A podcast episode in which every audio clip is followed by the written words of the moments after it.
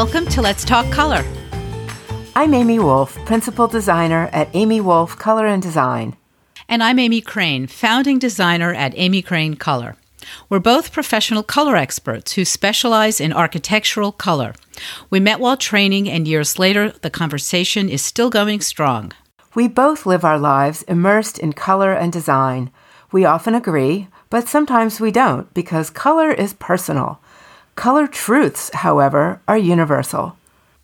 In each episode, we'll unravel the mystery of choosing color for your home or business, both inside and out.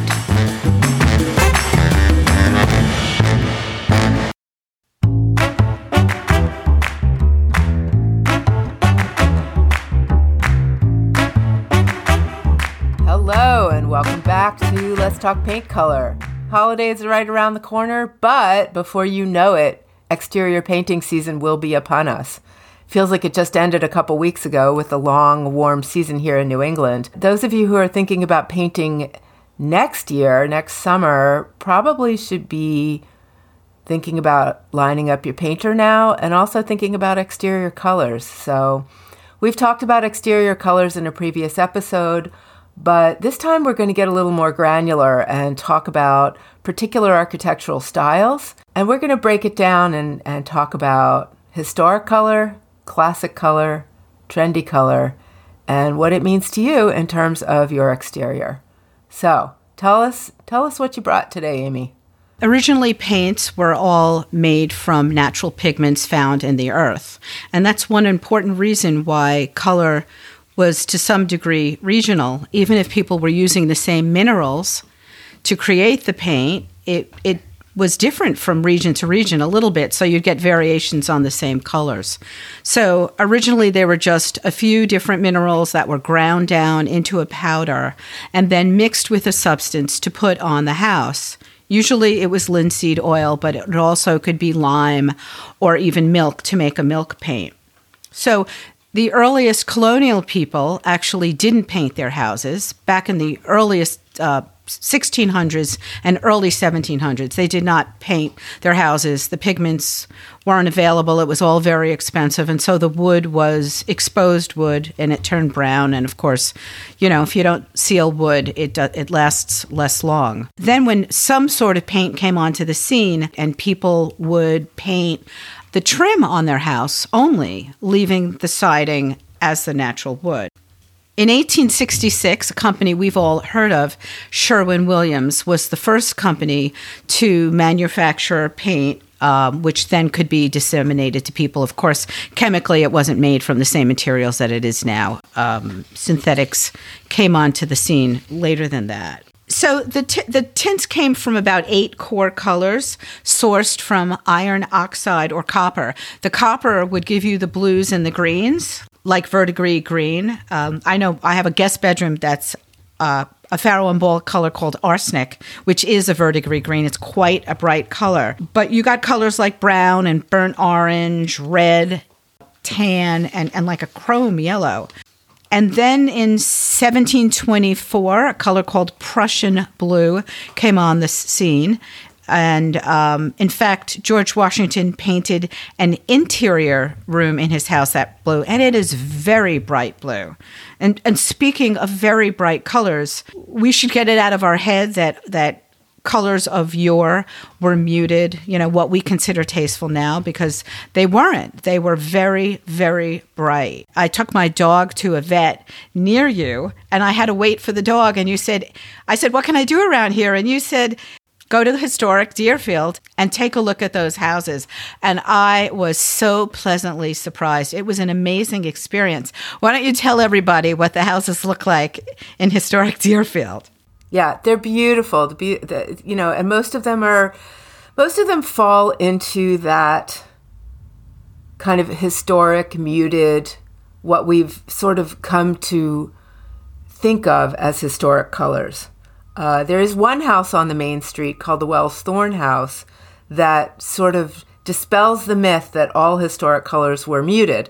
And the Wells Thorn House was painted basically a robin's egg blue. I think that's Prussian blue.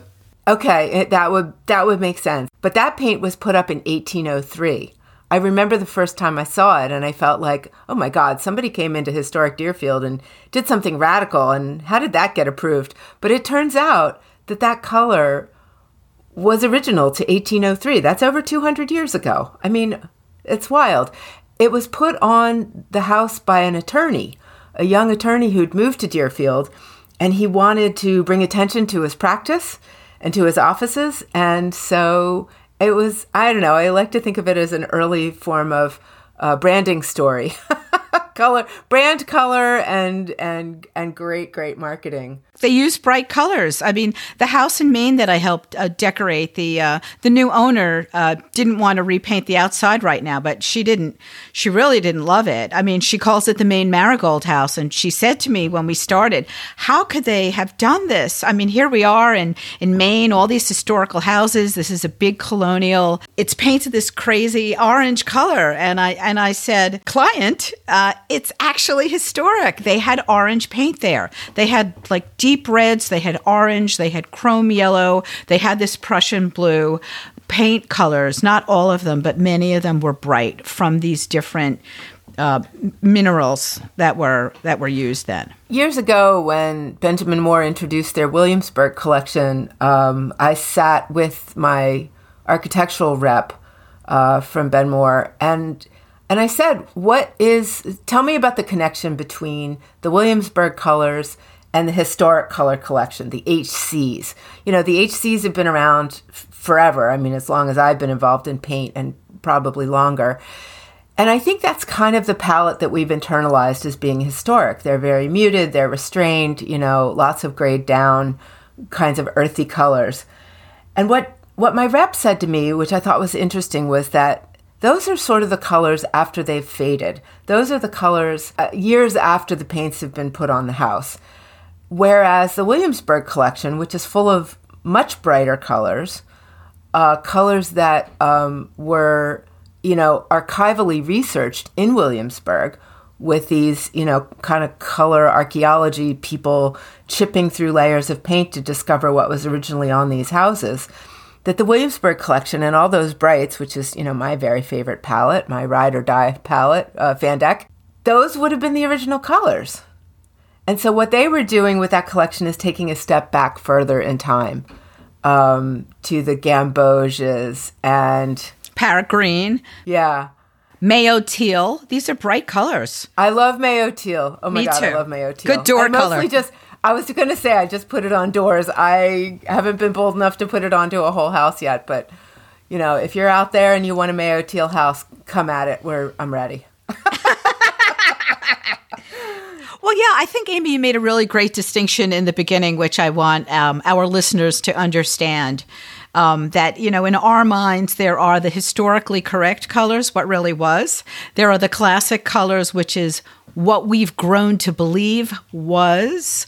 And then there's what's new and trendy. And I guess a really good question is whether some architectural styles lend themselves to more creative expression than others. Like, would you choose to put an unusual color more so on a mid-century modern than you would on a colonial, or would you not? Is there something about the architecture and something about the history of that architecture that makes people embrace something different more readily than they would? Yeah, I'm not really sure of the answer of that. Maybe the answer is very particular to the style. So why don't we start with colonial, which, you know, happened when the folks first got here and led up until the Georgian period.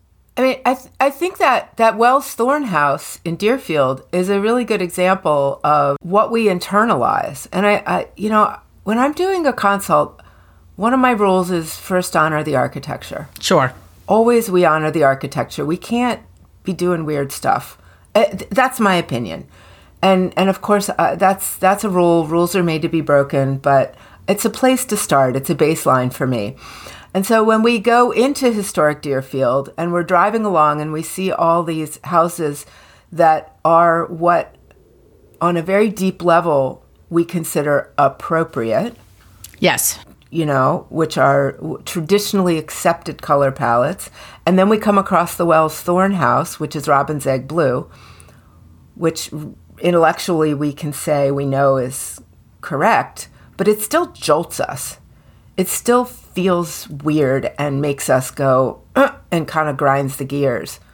So I think when I'm doing color, yes, we can break rules or bend rules, but I think we have to start with color that on a deep level feels right so that we don't do that jolt thing.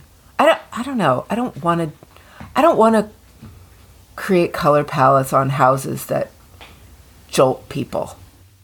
Agreed. You know what? We shouldn't, again, living in New England or northern Atlantic states where I am, I don't think we should neglect mentioning the Shakers also. And I bring that up because somewhat near me in Pittsfield, Mass. is Hancock Shaker Village. And it's so fabulous. You have to go there because the simplicity of the Shaker architecture is so, so wonderful. And you could walk around this complex, the round barn, communal buildings where they lived, and then individual buildings where they worked, you know, the Cooper's house and the blacksmith's house and all of that. And again, the lines are so simple and clean and unornamented. And everything from the furniture and their implements to the buildings themselves are so beautiful in my mind's eye. But what's really shocking, I take a picture every time I drive by. Here are the Shaker colors, the exterior Shaker colors, and this is researched and historical. It's a deep red, like a barn red. It's a slate gray blue. It is a bright, chromy yellow. And my favorite, what they called salmon. It's a yellowy pink, and it is really yellowy pink on this big, big house. It's fantastic.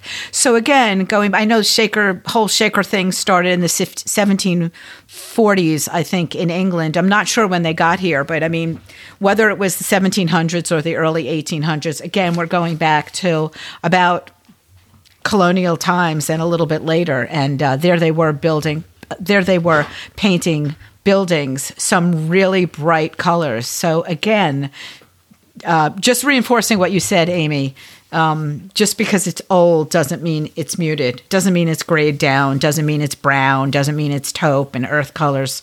There was a wide range of colors used then. And I would say conversely, just because it's historically correct doesn't mean it's necessarily something we have to adhere to, or something that's necessarily going to fit into a neighborhood in a comfortable way. Right. I mean, can you imagine any HOA today approving that Hancock Shaker Village color palette for a planned community? I don't think so. Anyway. No. What's important to think about is, like, how do we walk that line in between those two extremes, you know? Stuff that's like super, super muted and stuff that's robin's egg or chrome yellow or verdigris. And you know, find a palette that feels right, feels appropriate, is just enough but not too much. I always talk about, you know, getting to the edge and then taking a micro step back. So the question is, you know, where is that edge? I mean, I think another really amazing example of that kind of stuff, I think of Litchfield, Connecticut, where when you drive the green or walk the green in Litchfield, every single house is white. It's just white. And somehow to think of robin's egg blue or any of the colors that you see in Deerfield, I guess those houses are from a slightly later era. But there were a few styles that white was part of it. I just want to mention one thing before we go into styles.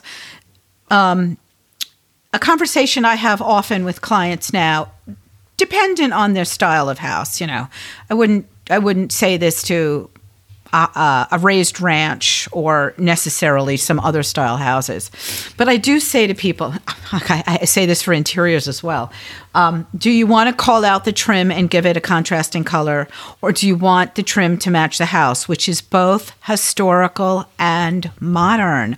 Because if we go back to Georgian houses, 1700 to 1780-ish, they were using white and off-white sandy colors as a trim, a contrasting trim. But in the next period, the federal period of 1780 to 1840, only the doors and shutters contrasted. The trim matched. So we're going all the way back to 1780 to 1840, and there's your historical reference for what is trending now, which is matching the trim color to the body color. I personally love it on some styles of houses. I love it on colonials. I think it's great, and some others as well. It's very serene, and you get your little Amy. What's the word we're using? That's not pop.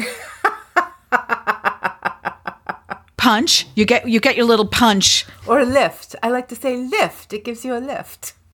You get your little punch of color from the door color. If you one thing I think we mentioned possibly in our first episode we did on exteriors, if not, here I am now. Zillow does their, every year or 2 years, they do their review of interior and exterior house colors or room colors and what would garner you more or less money in the sale of your house using these colors. And last time they did it was just a couple of years ago. And you got $6,000 more for your house if your front door was black. Which is really kind of surprising. I mean, I think it's really stately and elegant. But, I would only use it on some houses and some houses, depending on the body color of the house. So that was very interesting. I mean, I do think that, when you think about packaging and branding color, that, black and white and certainly gold have a certain cachet as being luxury. So I can imagine a white house with a glossy black door and a gorgeous brass door knocker. They kind of embody that luxury look. Luxury, classic, yeah. Yeah, that's something. I mean, I don't know. I think that Zillow stuff is a little bit of hooey, but it's good clickbait. Yeah. I mean, I think it is clickbait, but I think it's actual research, so it's kind of fascinating. So why don't we dive in? Well, let's dive in and actually start to pull apart. I mean, I think we've talked about the colonial. Yeah. You had your brighter colors in the Georgian, yellow, brown, white, red, orange, Prussian blue. Federal got creamier, like cream, soft yellow, peach, grays, and whites. Greek revival. This is interesting. White with dark green shutters, and their windows, the sashes and the grills, were dark green or black. And look how that's come back with our modern farmhouse. The whole idea of the window disappearing because all the components of the window were dark. It's not brand new, folks. It happened in the early 1800s with Greek revivals. Right. Here's a style to talk about, because I want to get your take on it. Dutch revival or Dutch gambrel. By the way, those kind of gambrel, that gambrel shape that we have here is not exactly what's in Holland, but we call it Dutch gambrel. I've done quite a number of them, and I don't know if there's a classic coloration for it. I had clients who wanted white with very dark gray shutters, so that's what we did. And I can envision in my head older gambrels being white colors, but I also can tans, mid-toned colors, and even not dark like black, but mid to dark like darker grays and gray blues and those kind of colors. I don't really think of a standard color for a Dutch gambrel, a Dutch revival. What do you think about that? It's funny. When I was looking for houses in Florida back in 2002, one of the houses we seriously considered was a Dutch gambrel, and it was yellow. It was a pale yellow. Yep. And I think that house always stuck with me. It felt so right to me in ways. This was before I got myself into the color business, but it sort of remained a baseline. There was just something about that house and that yellow that felt appropriate. For me, I agree with White, but I also kind of feel like it's sort of a missed opportunity. There's something charming to me about a gambrel roof, and something kind of cottagey and charming. Yes. That, to me, it wants a color. Yeah. It doesn't just want to be white. I agree with you. I think that there are some Dutch gambrel houses that have not a direct ripoff of arts and crafts, but it's got a little bit of a cottagey feel to it. And that, for me, it lends itself to color as well. I mean, not that the house I did white with gray wasn't really handsome. It was handsome. But I agree with you. It's a missed opportunity. So for me, I think not white. I did have some clients come to me with a Dutch gambrel, and they wanted to do dark.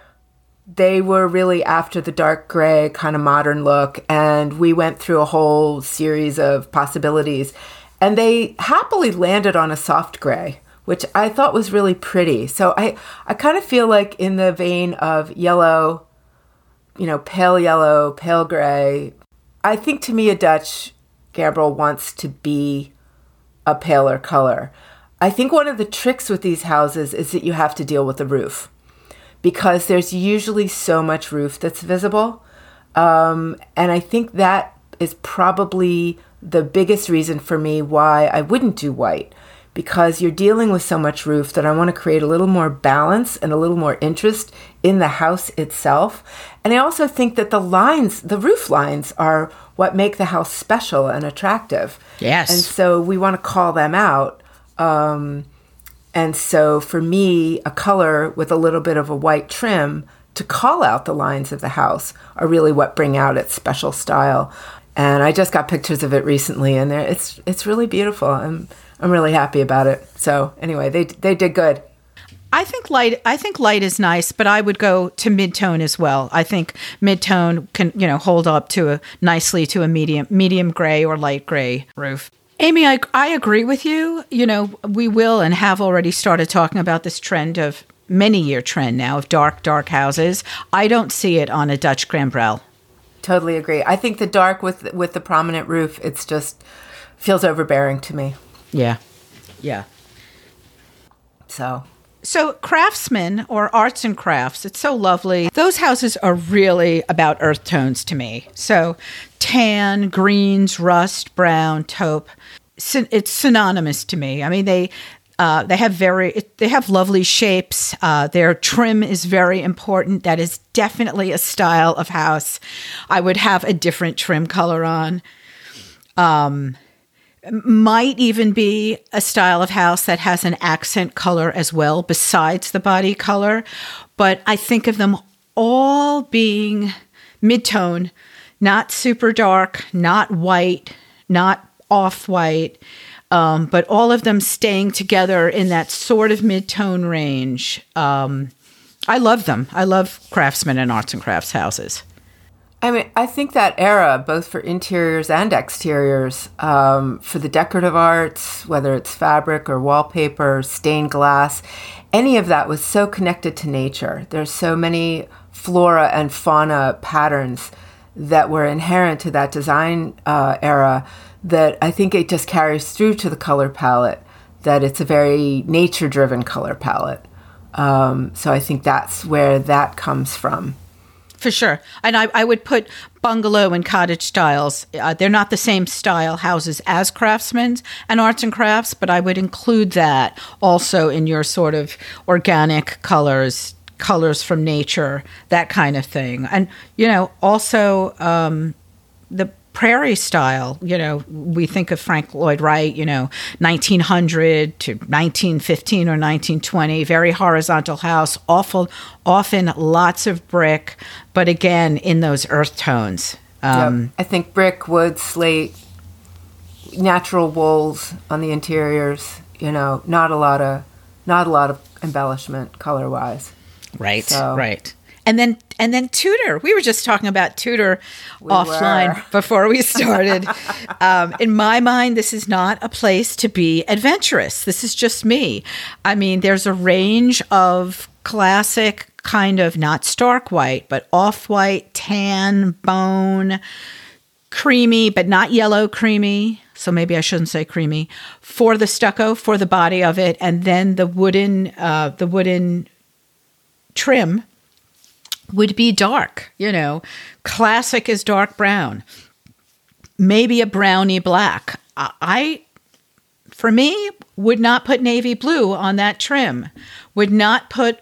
Don't think I'd put forest green on that trim. Maybe a green black, so dark you can't tell which it is.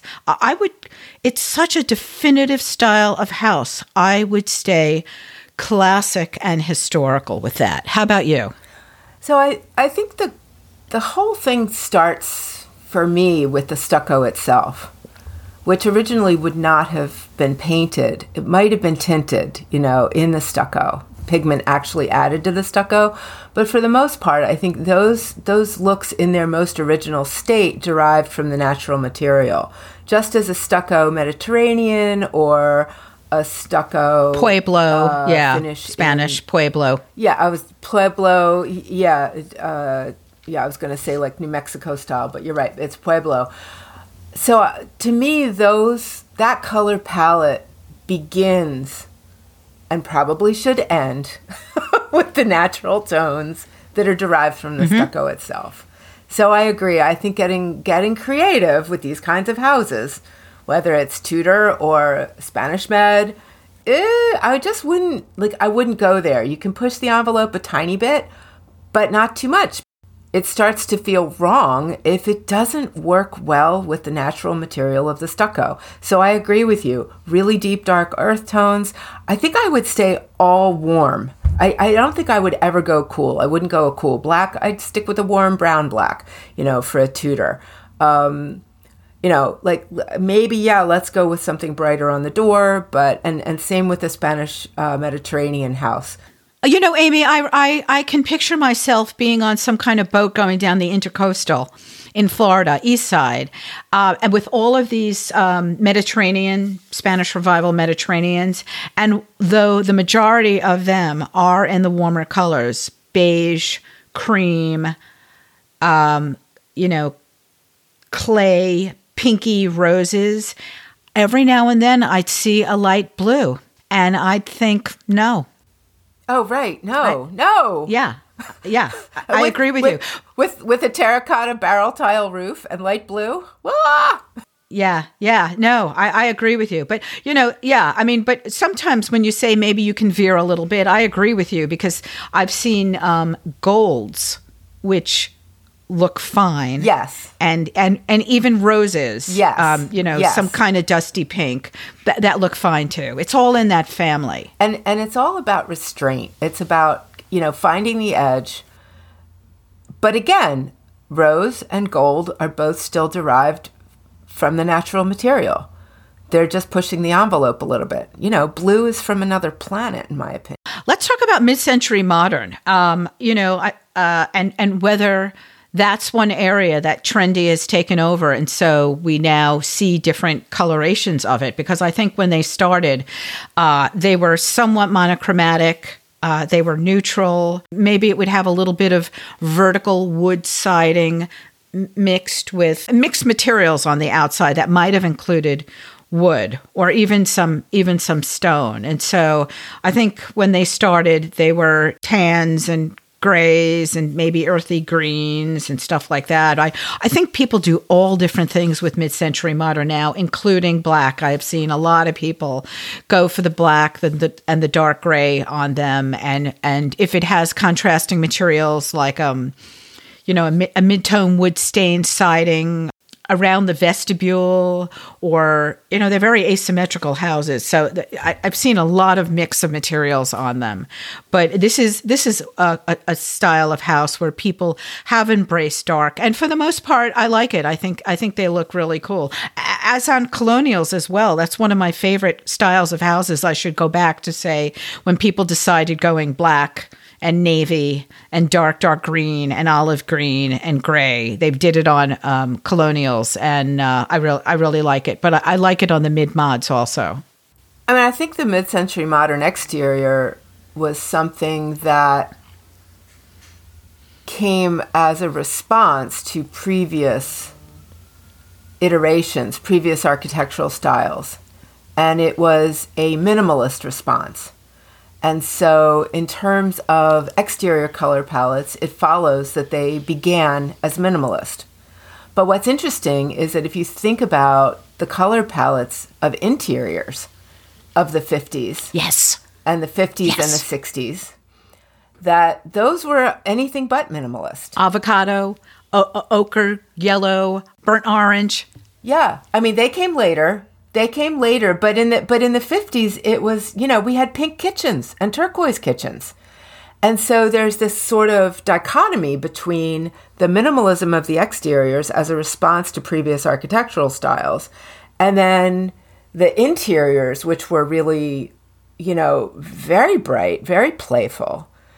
And I think maybe as we have kind of rediscovered and embraced mid-mod, I think maybe those have been conflated.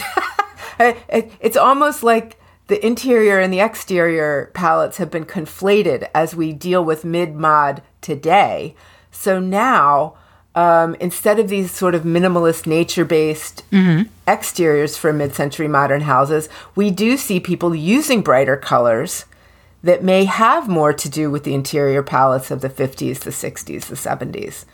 I don't know, you know, because sometimes we see these mid-century modern houses that are kind of wild and crazy colors, which isn't where they started, but it's where they are now. Yeah, yeah. I mean, I think that, you know, there are all different kinds of mid-century modern homes, of course, but for stylemongers who really want to get their hands on one, for your really designy kind of people, I think it's very common to find not necessarily bright and colorful, but darker colors on the outside, and then go inside, and what are you going to find? White. It's white. Yeah. It's that whole sort of modern, right, modern, you know, elevated in quotes style of white, yeah, with colorful furnishings and stuff like that. Maybe an accent wall here and there to give you that punch of color, but it's, you know, black outside, black with wood outside, and white interiors with color in your furnishing. So that certainly has evolved over the years, because I think those you know, the handful of the mid-century modern homes in California and other places that were done by created by architects that became famous and well known, like Eichler. Yeah, they're very sought after, therefore the houses are super expensive. You know, then you get into, you know, an interior designer helped design it, and, you know, it becomes the vernacular has almost become for those kind of that level of mid-century modern houses. It's the white inside interiors gone hand in hand, I think, with it. And contemporary and modern houses, again, really have embraced dark outside. I think that's a big thing. You know, black and gray. Yeah, gray will not go away.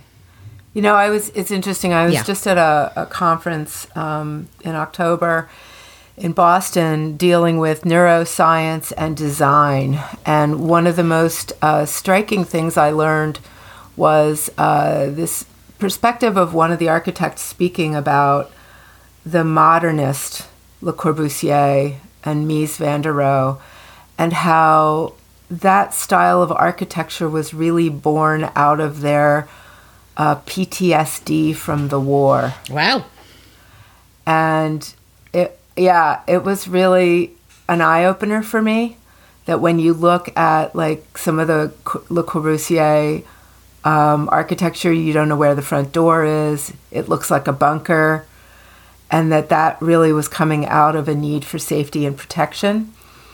And that very minimalist, unembellished kind of exterior presentation, which has really flowed right through to today's modern architecture, comes out of trauma. I thought that was a really interesting perspective. Yeah. These houses certainly aren't happy and joyful. You know, they're elegant and restrained, which is, it's just, I don't know. I have no conclusions, but I found it fascinating and eye-opening, and I will never really look at Le Corbusier or Mies van der Rohe or Breuer the same way again. We're going to dial it back a little bit time-wise and go back to the Victorians because we skipped over them. We're probably saving the best for last. And that would be Victorian style. You know, we're all familiar with the painted ladies and polychrome. And I think, I don't know, would you say you can do anything on a Victorian? I mean, what do you think about an all-white Victorian? That feels wrong to me. Yeah, it feels wrong. All-black Victorian? I don't like it. Creepy? Yeah. Addams Family? I did one because the clients really wanted it. I think it is more likely to be viewed as creepy. Yeah. I hate to use that word. I mean, my client was thrilled; she wanted it. We did an almost black and with no contrasting trim, and it was it's somber. Yeah, it's very somber, and I think it does take us back to, I don't know, old movies or TV shows. When the house was haunted, it was always a frickin' Victorian. Yeah. And so black is just, we just associate with that right away. Yeah, and that's that jolt I was talking about earlier, that jolt of driving down the street and seeing something and feeling like, no. Yeah. No. Yeah. I mean, one thing to remember also is that, you know, there were sort of subsets of Victorian. There was folk, Gothic Revival, Italianate, Second Empire, Queen Anne, Carpenter Gothic, which, you know, sometimes was white. I love that style. I think it's great. But I mean, yeah, they were richer hues, deeper hues, you know, roses, greens, blues. They, you know, clearer colors, some muted colors. I think it was a lot of different things, and I think it can be a lot of different things. But I'm in agreement with you. Would not do white, would not do black, would not do all gray. Would not do one color. I wouldn't. I'm actually doing a Victorian that is a couple shades of dark blue and black foundation and a little bit of black accent and bright colored door. And it's as dark and black and monochrome as I would ever go. It's what the client really wants. The house is really dark now, so we're lightening it up. But yeah, I think it's going to be pretty and elegant. I think the blue will make a difference. Okay. Well, I hope you've learned a little bit more about using color for the built world.